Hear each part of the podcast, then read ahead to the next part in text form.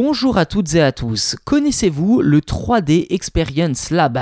Et alors, il est fort possible que non, on va pas se le cacher, et pourtant, il s'agit là d'un incubateur de start-up très intéressant financé par Dassault Systèmes, avec l'objectif de produire de l'énergie verte de façon innovante. Aujourd'hui, focus sur deux des entreprises qu'il soutient, EEL Energy et AES. Si le premier s'inspire du mouvement des vagues, le second mise davantage sur l'énergie circulaire et le recyclage. Tous les détails dans cet épisode. Commençons par EEL Energy qui depuis 2011 travaille sur un système de membrane ondulante imitant le mouvement du poisson afin de produire de l'énergie. D'après le directeur général de l'entreprise, Franck Sylvain, que je cite, l'ondulation est le meilleur moyen pour avancer.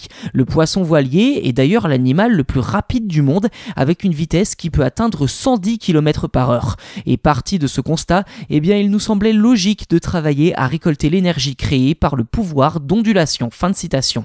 Rien de spectaculaire sur la forme, la membrane ondule sous la pression du fluide en mouvement et ces déformations sont ensuite transformées en électricité via un système électromécanique placé sur la surface de la membrane. Ce système offre d'ailleurs plusieurs avantages comme le fait de quantifier l'énergie produite par une source qui n'est pas intermittente, mais aussi l'absence de nuisances sonores et visuelles contrairement aux éoliennes.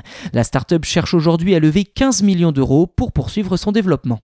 Autre invention, celle des Allemands d'AES qui prend la forme d'une mini-usine de recyclage complètement autonome et pilotable à distance, en conception depuis déjà 2 ans et demi.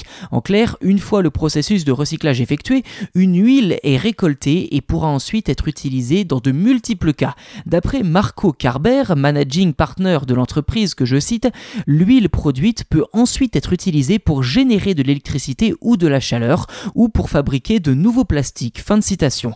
Pour l'instant, AES ne récolte que les déchets des maisons de retraite et des producteurs de plastique, mais compte également se rapprocher d'entreprises engagées dans le nettoyage des océans.